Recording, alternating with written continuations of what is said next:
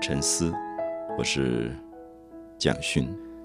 人类的历史文明发展到可以用泥土来做陶的阶段，是一个非常大的改变。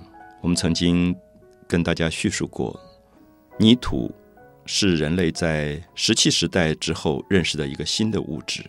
在运用石器的时代，人类在旷野里打猎，跟野兽追逐。他的生活是非常不安定的。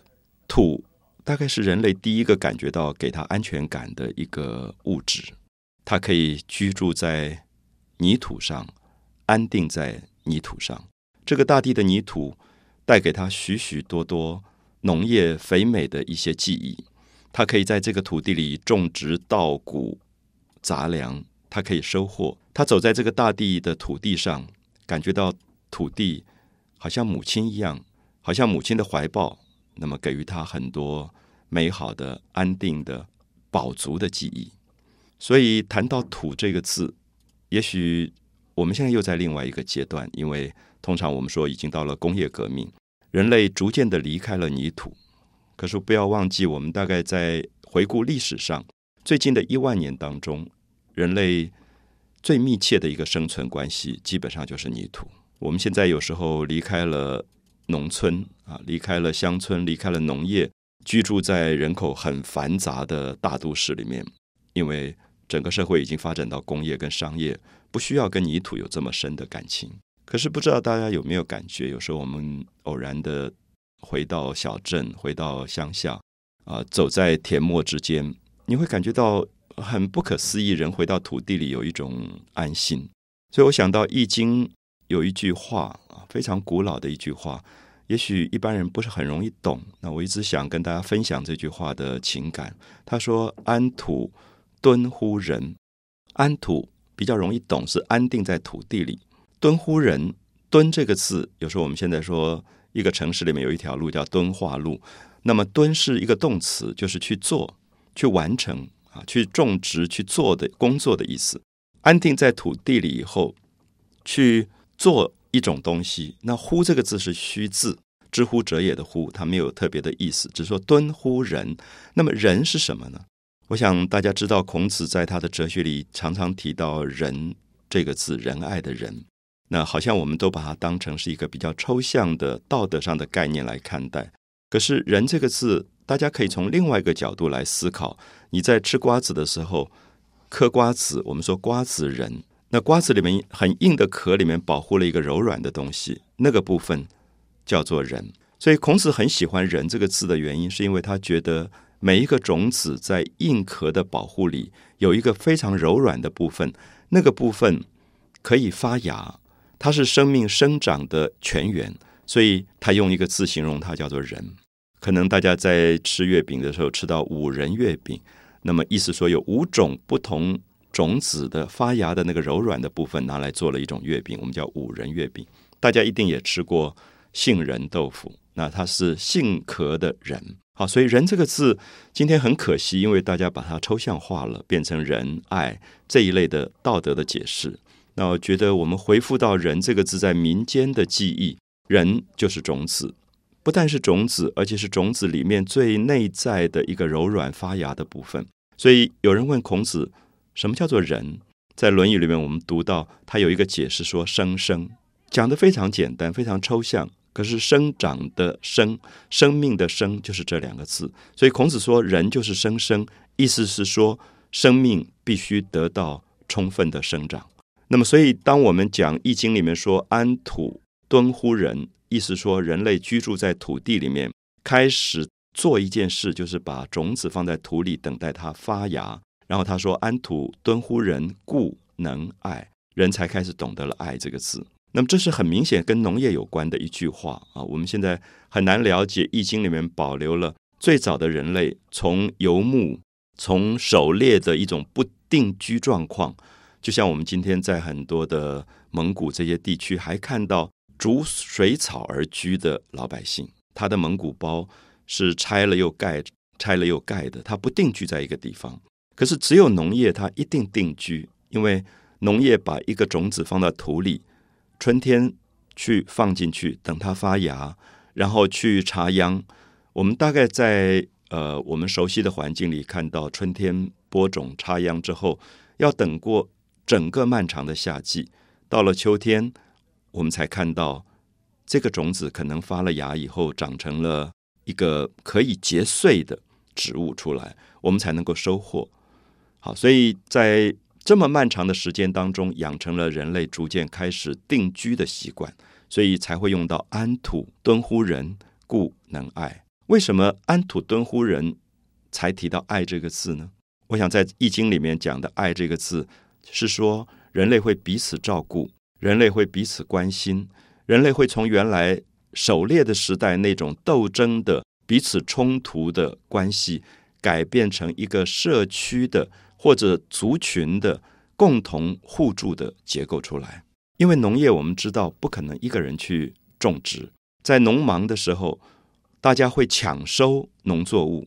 所谓的抢收农作物，是你如果不在这一段时间，比如说在这几天当中把稻或麦收割下来，它可能就腐烂掉，因为时间过了以后，它就不能采收了。所以这个时候，我们看到农业里构成了一种社区里面非常强的互助性，通常是。几家人一起去帮助一家，把他的家里的田全部先先收割完，然后其他的人再去帮助另外一家，那么轮流来做帮助。那么这个我们叫做社区的爱，一种人群的爱开始出现。好，所以大家去体会这一句话：“安土敦乎人，故能爱”，是在讲《易经》里面认为人类定居之后发生了一种伦理上的情感出来，而且。我们也提到过，农业跟人类的婚姻有非常大的关系，因为在农业时代来临之前，人类没有婚姻制度，在游牧跟狩猎的时代当中，它是一个杂交的状况，因为不定居，所以一个女性当她怀孕以后，她并不知道父亲是谁，所以孩子生下来，古书里说的非常清楚，说但知有其母，不知有其父，不知道父亲是谁的。所以过去我们就称它为母系社会，可一定要到农业时代以后，才有了固定的婚姻关系。所以男女的情感稳定下来，家族的伦理稳定下来，都跟安土敦乎人有关。我们从这样的一个背景里面来了解了农业跟人类的伦理之间非常密切的关系，会发现距离我们最近的这一万年的文明当中，才转变成了所谓的父权父系。的社会，大家可以写一下你们都会写的一个字“男人”的“男”这个字，你会发现上面是一个田地的“田”，底下是一个力量的“力”，就是男子是农田里的劳动力。所以，为什么这么长的时间，尤其在农业特别久远的东方，你会发现一个家庭这么重视生男孩子？因为男才是生产力，女孩子结婚以后是嫁到别家去的。它不是自己家庭的生产力，所以，我们从“安土敦乎人，故能爱”这一句古老的《易经》的语言开始，了解了一整部人类的文明史，了解了农业、土地、制陶，代表了人类的一个新的文明的阶段。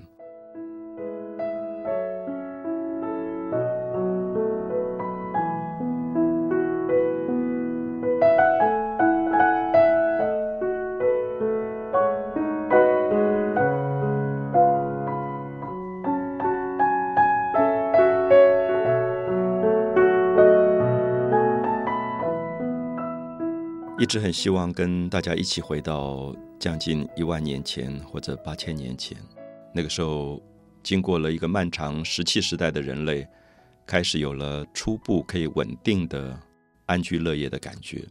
他们定居在一块固定的泥土当中，他们对泥土产生了非常深厚的感情。当然，大大家知道，整个的地球表面，并不是所有的族群都那么幸运，有着所谓的平原。那么一块肥沃的平原旁边有河流，所以它就会产生很多可以跟农业发生互动关系的这种繁荣的种植。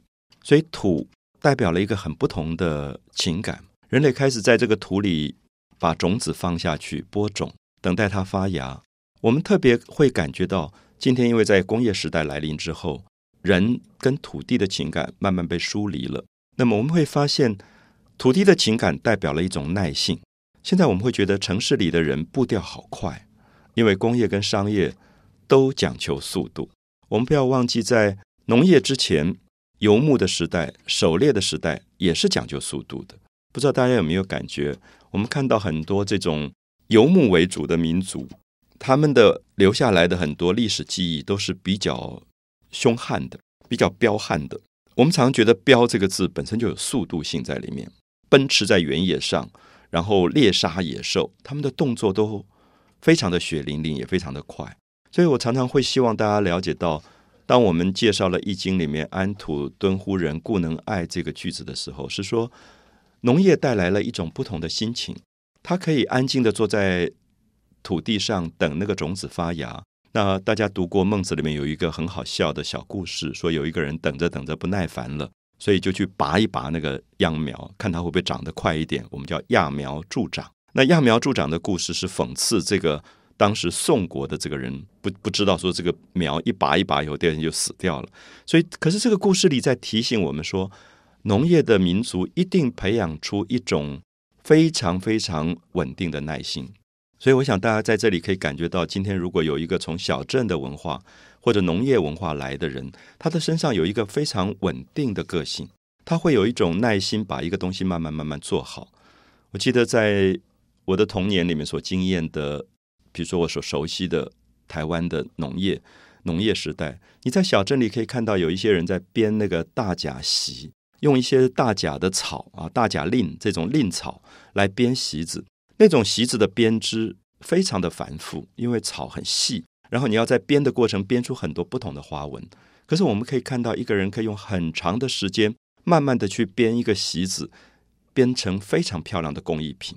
对于今天我们来讲，在工业时代，因为机器的量产，很多东西可以大量的生产，可是大家会感觉到。如果你到欧美去旅行，所有比较早的工业革命的国家，现在卖的最贵的东西都是手工的制品，因为它强调手工里有工业无法代替的一种情感，就是它整个你如果细细去比较，你会发现这样的席子的编织，它的手工跟机器织出来东西是不一样的。那我现在觉得我自己珍惜的倒并不是那个手工的制品，我珍惜的是在农业时代人类所培养出来的一个。稳定、笃实的朴素的个性，所以我们现在有时候会说：“哎，这个人土里土气的。”土变成了一个对人的形容。那我们不要忘记，土也可能是一个好的形容，不一定是坏的形容。如果你从城市的流行 fashion 这方面来讲，我们说啊，有个乡下人到忽然到大城市里来，大家笑他说穿的土里土气，那么呃住的土里土气。可是土当然可以代表一个个性上的朴素。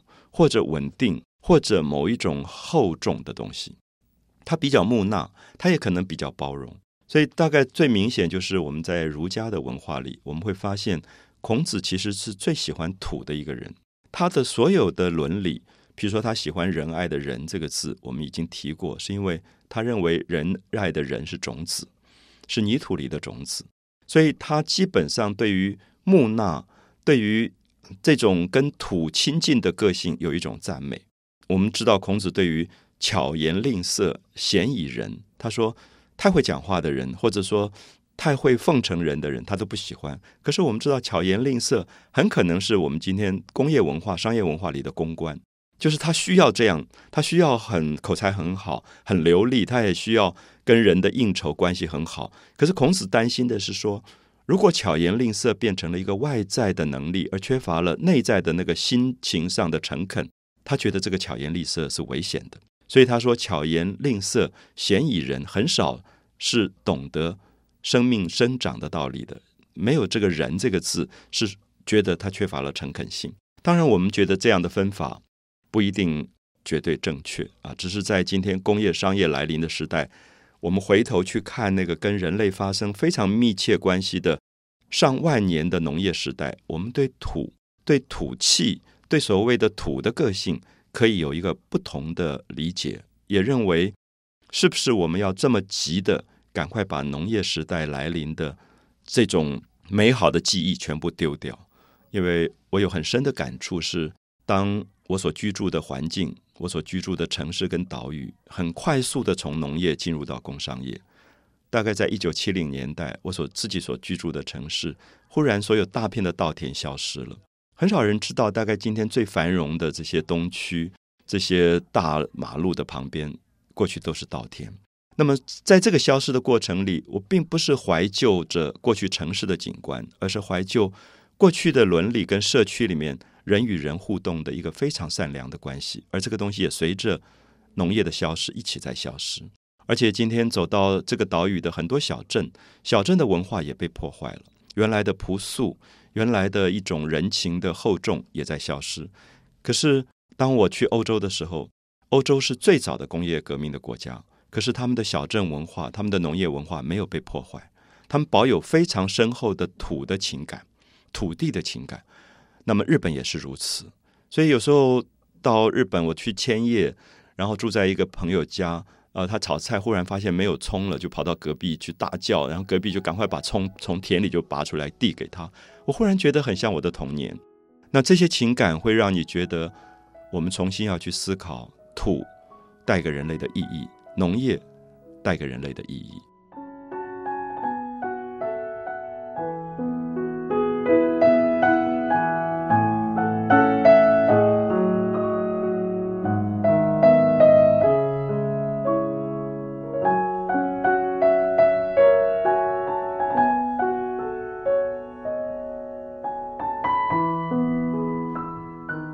我们大概可以重新去感觉自己坐在旷野当中，然后播过种以后，种子在慢慢的发芽。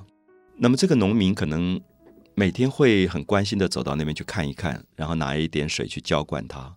你可以感觉到那个长期等待的快乐跟喜悦，特别是当他看到种子发芽了，那个新的叶子从土里面冒出来的时候，那个新绿的感觉，我相信他心里面的快乐跟兴奋。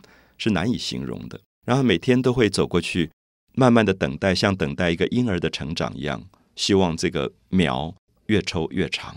所以过去在《诗经》里面常常讲“苗”跟“秀”这个字，“秀气”的“秀”，秀美的“秀”，就是农民会觉得苗是非常美的东西，所以用“秀”这个字形形容苗。所以讲说，如果苗而不秀，他们就会很难过，因为表示说可能。水水分不够，或者气温还没有温暖，所以条件不够的时候，这个苗就没有长长起来，叫苗而不秀，就变成你常常在古代经书里读到一个很悲痛的句子。那么，所以我现在都是希望用这样的方法来让我自己重新回想起人类身上跟土地的一个非常长久的情感。那么，因为他在等待这个种子发芽。等待发芽以后的这个植物能够慢慢慢慢的长得更繁荣、更茂密。我们知道“荣”这个字，繁荣的“荣”这个字，也是树木欣欣向荣的感觉。它就是树木长得非常好，然后枝叶非常扶疏，都是跟农业记忆有关的。所以我们可以看到，大概尤其在汉民族，很多美好的字都跟植物的生长有关啊。那种蓬勃的“蓬”，它也是草。一蓬一蓬的长出来的这种感觉，那么在这样的一个时间里，我们看到人类坐在他的田亩旁边，开始有了阡陌啊。所谓的阡陌是说一块田被开发出来了，那么开发出来的田地旁边有横的小路跟直的小路，被称为阡陌。所以我们小时候常常上课的时候，就走在这些田埂上去上课，那你会用。一个成语形容它叫做“阡陌纵横”，就是很大的一块田地。有时候我们走在嘉义、台南的嘉南平原上，还感觉到那个稻田当中阡陌纵横的那种美。那么，这是回忆起来的一个农业的景观啊，一种农业的带给人的一种视觉上的快乐跟美。那么，我们特别提到说，在这样的一个时期里面，人类开始发展出。艺术上最重要的所谓的做陶这件事情，因为我们一直强调，田地里的土是经过选择的。这个田地当中，如果它的土块太多，石石块太多，它不适宜插秧播种。我们现在很少有机会看到种田以前，你必须先要放水，你要把田里的水放满，让那个田地被水泡软。泡软了之后，然后你要在田里面跪在那个地方，用手去摸，然后把很多的石块选出来丢掉。我小时候很喜欢跟着这些农民看他们劳动跟工作的时候，是真的是跪在田里的，用手去摸，然后把石块丢出来。所以那个田地本身是被选择过以后的土。我们要知道，这样的土就是可以拿来做陶的土。因为我们在做陶的时候，我们发现陶土里面只要有一个小小的小石粒，你在烧的时候它会崩掉，这个陶就会破掉。所以我们常常会在教。制陶的课，比如说我们有陶艺的课，我们第一个就是训练学生要练土。那这学生如果懒惰，没有把土好好的像揉面揉过，去发现里面有石头，没有把石头捡干净，他在制作的时候，手拉坯的时候，他就拉不起来，因为有石块在里面，它的整个的力学上不够平衡，而且烧的时候就会破裂。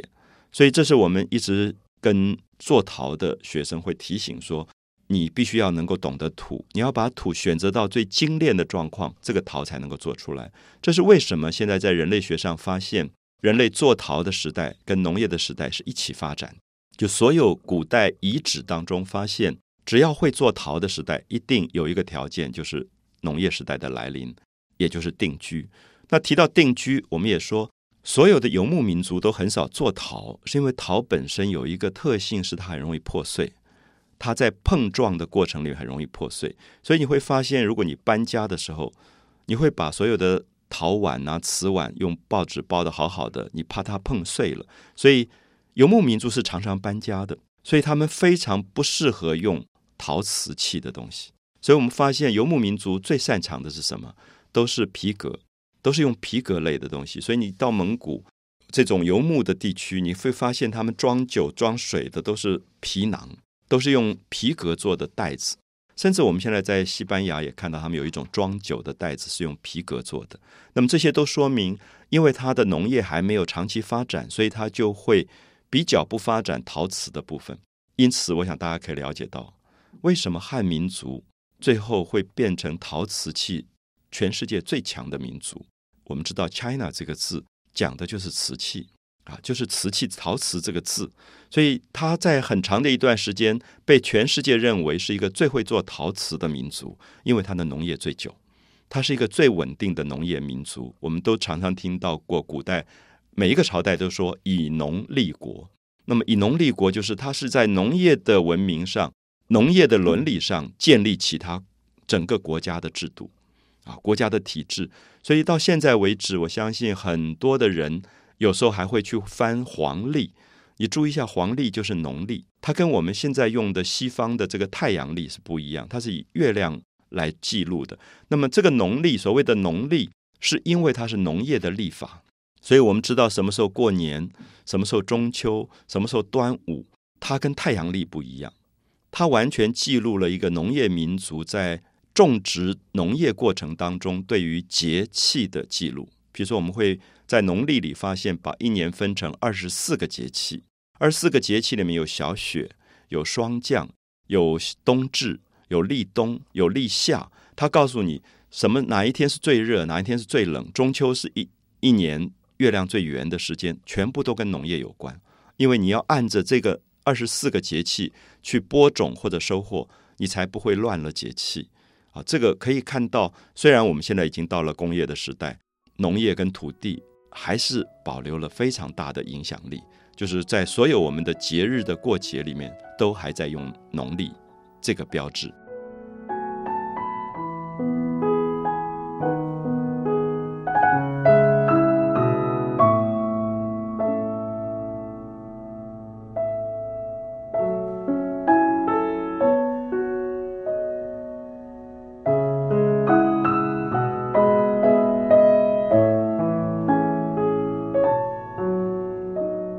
坐在一条河流的旁边，人类进入了农业的时代。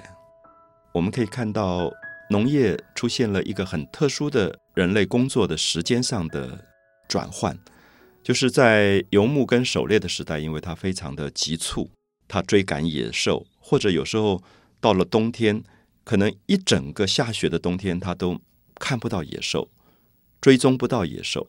他在挨饿的状况，所以生活是很焦虑、惊慌、冒险，而且不稳定的。可是进入农业以后，基本上如果他把握到了非常稳定的节气的话，他的农业的收获基本上是比较稳定的。当然，古代的农民还是说看天吃饭，如果有旱灾，就会发生很多的问题。可是我们大概可以看到，因为掌握到了大自然中间循环的一种规律，什么时候立春，什么时候会有清明，什么时候会下雨，所以你可以看到江南整个的播种的季节都跟这个节气有关。大概清明的前后就是播种的时间，因为刚好就是下雨。江南我们常常说清明时节雨纷纷。刚好是下雨，所以那个雨帮你湿润了土地，所以是适合播种跟插秧的季节。那么到了秋天，秋高气爽，它就开始收割了。所以我们看到这是对大自然规律的掌握。所以我特别觉得农业的民族，他生活在大自然里，他对于自然所谓的 nature 有一个非常深的情感。那么这个情感使得某一个文明最后会提出一个观点，叫做天人合一，就人跟自然是在一起的。怎么样从大自然里面学习到很多的智慧，学习到很多做人的道理，学习到一种循环。比如说，在整个的农业的民族里，最后相信人不会有绝望的事情，因为到了冬天、春天又会重新循环开始。这些都是我们看到在大自然里他学来的一种规律，而这个规律知道，如果他把冬天所有的万物的枯死。作为一个人死亡的象征，他也相信，那么没有多久，这个生命可以再轮回，可以重新再回到春天。所以东方有一个轮回的观念，而这个轮回的观念是跟他农业里他相信季节在循环同样的道理。所以这个我们可以说，宇宙的自然哲学变成了一种人的伦理哲学。所以我们常常会觉得，在比较农业的民族里，我们觉得老人不会这么惊慌。他觉得自己衰老了，身体慢慢坏了，可是他会觉得看着他的孙子长大，他会觉得有一种快乐。所以很明显，你看到农业的民族里，祖孙的关系常常变成一个非常美好的画面，因为在衰老的生命跟一个年轻的新的生命之间诞生的关系，构成了一个圆，构成一种循环，就是我们讲周而复始。因为在圆周里面，它会重新再开始的，好像他在一个自己生命的尽头。看着孙子的生命长大，他又重新得到了一种童年的快乐。所以，我们讲老小老小，就老年他会变小，他会变成孩子一样，他跟孩子在一起是特别亲近的。有时候你在工业的社会里看到老人很辛苦，因为他可能跟这个新生命之间断裂掉了，所以他会被放到一个安养的地方，他会感觉到有一种孤独。所以有时候你会感觉农业社会里面这种家族的设计。让让你感觉到生命之间的某一种搭配的美好，就是我无法想象会不会有另外一个社会比过去的社会，老人跟孩子在一起是更好的设计。就是这个老者安之，孔子最大的理想是老者安之，就是他可以安定，他可以在新生的一代的生命里得到他自己生命在靠近终点的时候。有一种重新开始的快乐，那这些都是农业民族设计出来的某一种伦理。那么最后，在整个人类文明发生了非常大的影响。所以我们在讲到人类在这段时期种植农业、制陶，然后坐在河边，那么他也多出很多的悠闲。我们常常讲一个字叫“农忙”，农忙，农有时候很忙，因为你要赶着去播种、赶着收割的时候，你会很忙。可是我们不要忘记。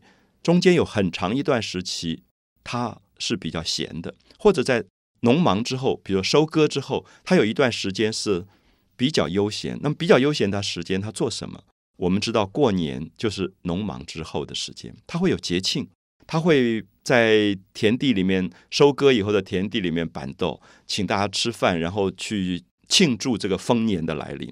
他给自己一种安慰。